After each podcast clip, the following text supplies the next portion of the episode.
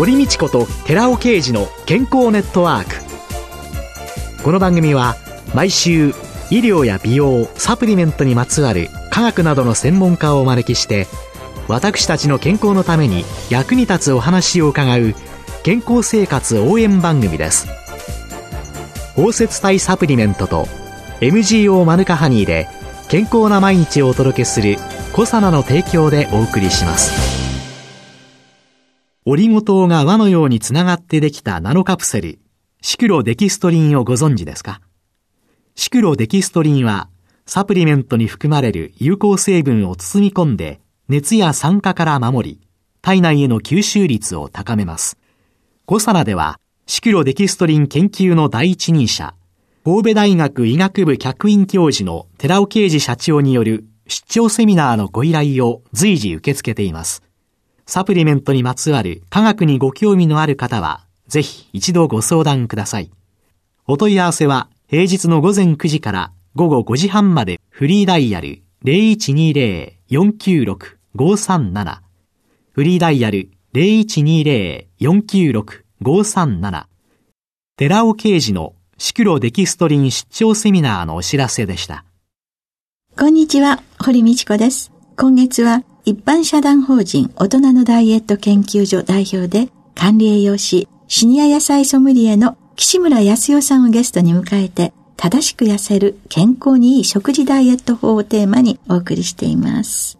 なんかね、もう私なんかこう太ってんのが当たり前になってきちゃったら、もういいかっていう思いが75%ぐらい。岸村さんのところはいろんなクライアントの方がおいでになって痩せたいっていうご相談でいらっしゃるわけですよね。そうですね。いろんなダイエットやってきて、もう散々頑張ってきたけど、痩せないから私無理かもしれない。でも最後の藁をすがる思い出みたいな方が本当に多くいらっしゃるんですね。えー、痩せてはリバウンド繰り返してる人って、本当に頑張り屋さんが多くて、一番の失敗のポイントは間違った頑張りをしていて、正しい原因を見極められていないっていうことなんですね。うんうん、あるクライアントさんは、私は料理が大好きで家族に美味しい料理を食べてもらいたいから味見が原因で太ってるのって30分ぐらいずっとその説明をされるんですね。でも私からこう見るとあこの人絶対炭水化物の偏りが原因だなって思って味見とかのダメージよりもバランスの悪さと炭水化物のちょっと量が多いっていうところがポイントだったんですね。自分の食生活の中の問題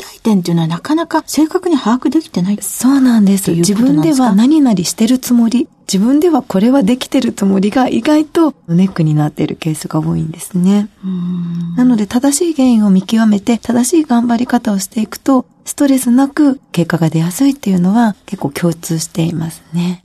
いろんなダイエットっていうのがもう本当にリバウンドをこう繰り返していってそのたんびに筋肉が落ちて脂肪が増え、ますます痩せにくい体になっていくっていうヨーヨー現象みたいなものを繰り返していく。岸村さんが提唱されているリバウンドしないこのダイエットっていうのは、なぜリバウンドしないんですか？頑張りすぎると絶対に反動が来るんですね。なので、うん、その反動を起こさせないためには、頑張らなくても結果が出ないですし、頑張りすぎても反動が起こるということで、うん、無理なく頑張れる方法を見つけていくっていうのがポイントで、そのコツは最初のハードルを下げるっていうのがポイントなんです。例えば、うん、野菜嫌いの人が小声で、岸村さん、野菜ってドレッシングかけて食べちゃダメですよねって恐る恐る聞いてくるんですけれども、うん、私は最初はドレッシングたっぷりかけてもういいですよ。その代わり野菜たっぷり食べてくださいって言うんですね。うん、そうすると、本当にこってりしたシーザードレッシングとかごまドレッシング濃厚なやつとかをたっぷりかけて食べると、あれ？なんか美味しいっていう風に感じてくださって、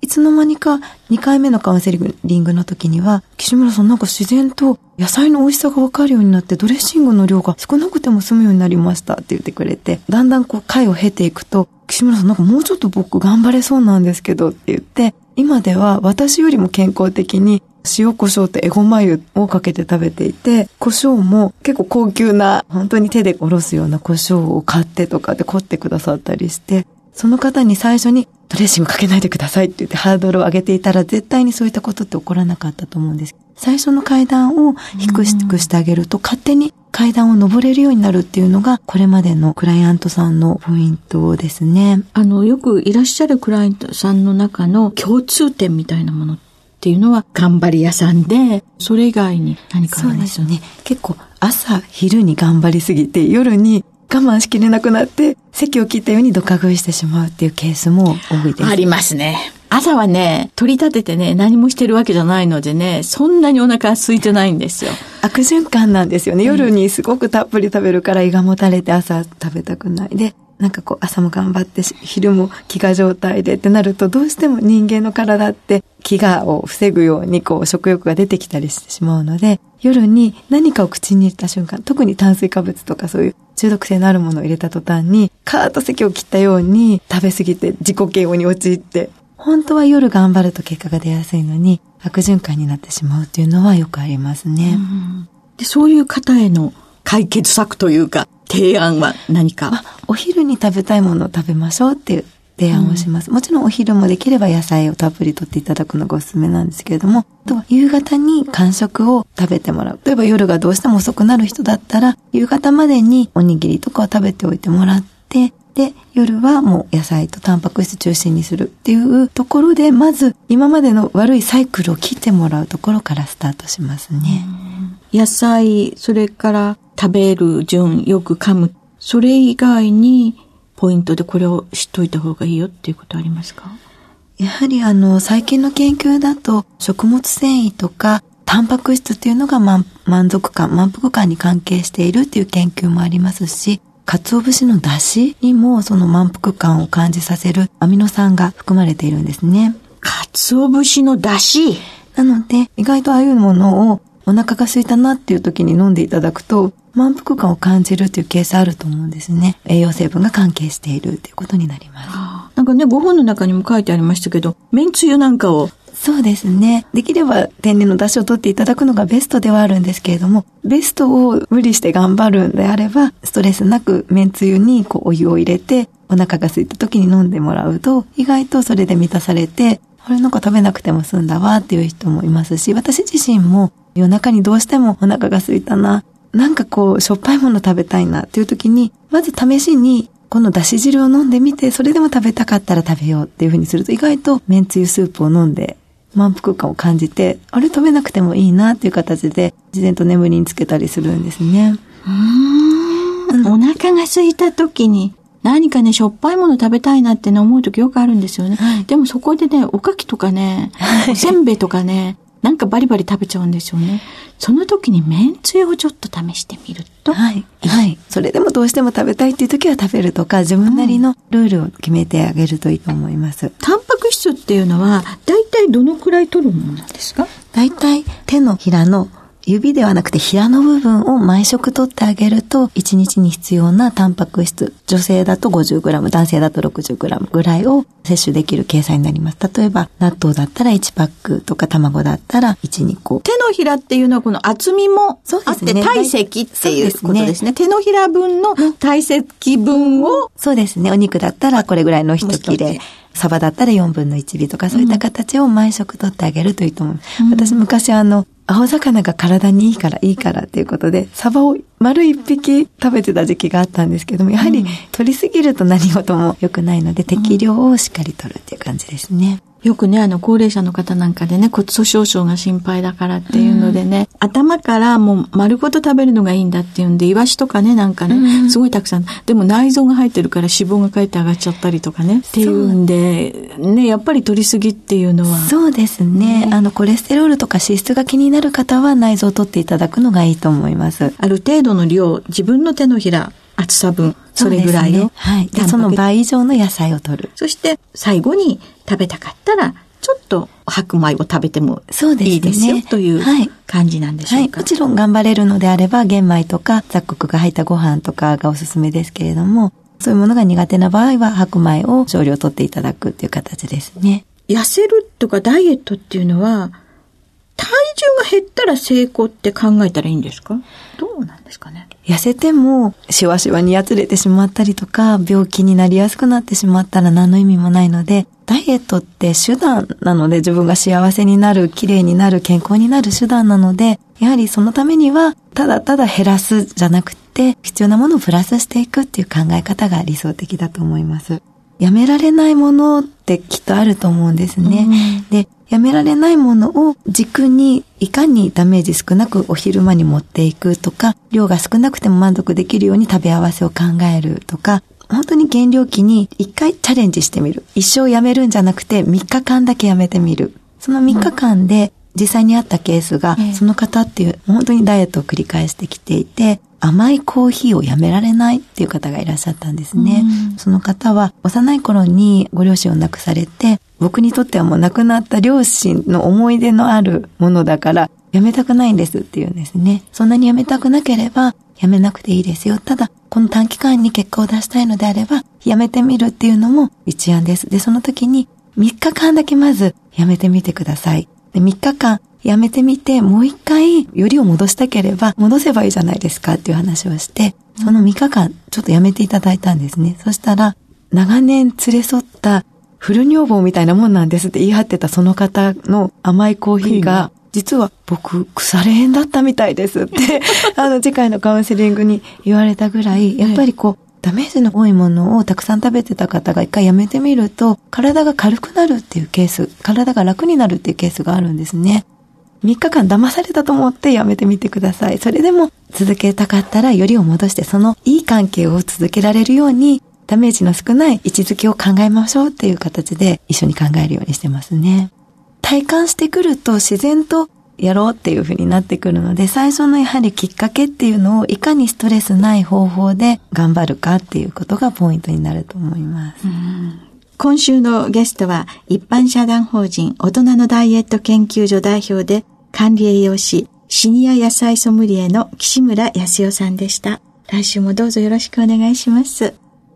続いて、寺尾刑事の研究者コラムのコーナーです。お話は、小佐野社長で神戸大学医学部客員教授の寺尾啓二さんです。こんにちは、寺尾啓二です。今週は本当に注目すべきは還元型コエンザイム Q10ではなく吸収型コエンザイム Q10。シリーズその3で美しくみずみずしい健康な肌を保つためにはというタイトルで先週に引き続きです。先週は吸収型コエンザイム Q10とビタミン C の併用サプリメントで健康な肌を保つためにはどのような効果があるかについてお話をする前にタンパク、筋肉の重要性についてお話ししました。その続きになります。私はいくつかの大学で講義してるんですけども、大学の講義でよく一つのスライドを出します。ミロのヴィーナスとパリコレモデルの写真を載せたスライドです。学生さんたちに、特に女子学生さんたちにこのスライドを見せるんですけども、どちらが美しく感じられますかっていうことを質問します。講義の冒頭です。ミロのヴィーナスですか？それともパリコレですかっていうと、ほとんどの女子学生はパリコレモデルって答えます。で、私はいつもその講義の初めに皆さんパリコレっていうことになりますけども、私の講義を聞いた後は、ああ、やっぱりミロのヴィーナスの方が美しいのかなと思ってもらえたら私の後期が成功だったと思いますというような話を最初にするわけです。タンパク質である筋肉が少なくて痩せたモデルっていうのは問題があるわけです。モデルでいられる期間は限られていますし、痩せた人ほど基礎代謝力はなくて、老化も早く、美しさもうモデルをしている間は美しいんでしょうけども、その美しさはすぐ失われていくわけです。老化とはみずみずしさがなくなること。老化とは筋肉が萎縮することです。筋肉が減り、細胞内の水分が減ることなのです。美しい肌を保つためには筋肉を鍛え、筋肉を増やすことが大切です。筋肉が増えると基礎代謝が上がって、脂肪が燃焼しまして減っていきます。そしてみずみずしさを保つことができるということです。その筋肉を保つ鍵を握っているのは、やはり吸収型コエンザミ9点とビタミン C の併用になるわけです。私たちは喫煙者を対象として筋肉の保護作用について検討いたしました。喫煙者を対象とした理由は、喫煙者っていうのは酸化ストレスや心臓や筋肉に損傷をもたらしていることが多いからです。この検討には、筋肉細胞や血液中に存在するクレアチンホスフォキナーゼ酵素、CPK 酵素ですね。や、乳酸脱水素酵素、LDH 酵素、CPK 酵素とか LDH 酵素ですね。これがバイオマーカーとして筋肉組織の損傷を評価できるわけです。CPK 酵素って言いますのは、心臓をはじめ骨格筋や平滑筋などの筋肉の中にある酵素なんです。筋肉細胞に異常があると CPK 酵素が血液中に流れ出すために高い数値を示します。また LDH 酵素ですね。これは生体内では心筋とか腎臓とか骨格筋、肝臓、赤血球などあらゆる臓器や組織に含まれています。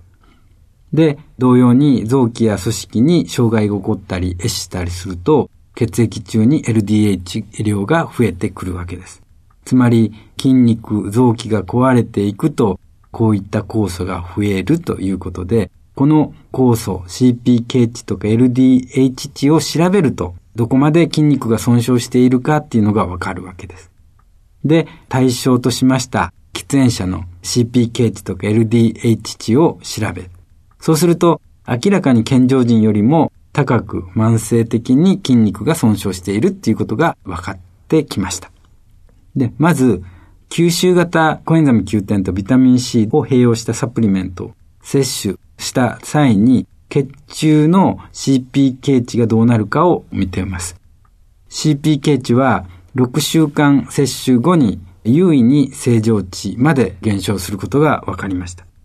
たとえ喫煙者であっても6週間この吸収型コエンザミ Q10 とビタミン C を併用したサプリメントを摂取すれば筋肉損傷が抑えられているということが分かったわけです。また、血中の LDH 変化も同様でした。LDH 値も CPK 値と同様にサプリメント6週間摂取さえすれば優位に正常値まで減少することが分かった。つまり、吸収型コエンザミ Q10 とビタミン C を併用したサプリメントを摂取することによって筋肉保護作用、筋肉細胞の活性化作用が認められたということです。お話は小佐奈社長で神戸大学医学部客員教授の寺尾啓二さんでした。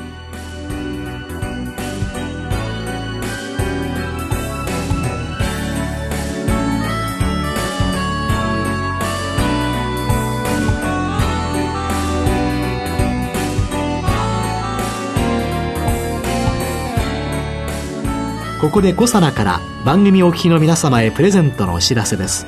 1日摂取量に制限がなく無味無臭のアルファシクロデキストリンを使用した新しい食物繊維コサナのピュアファイバーを番組お聞きの10名様にプレゼントします。プレゼントをご希望の方は番組サイトの応募フォームからお申し込みください。コサナのピュアファイバープレゼントのお知らせでした。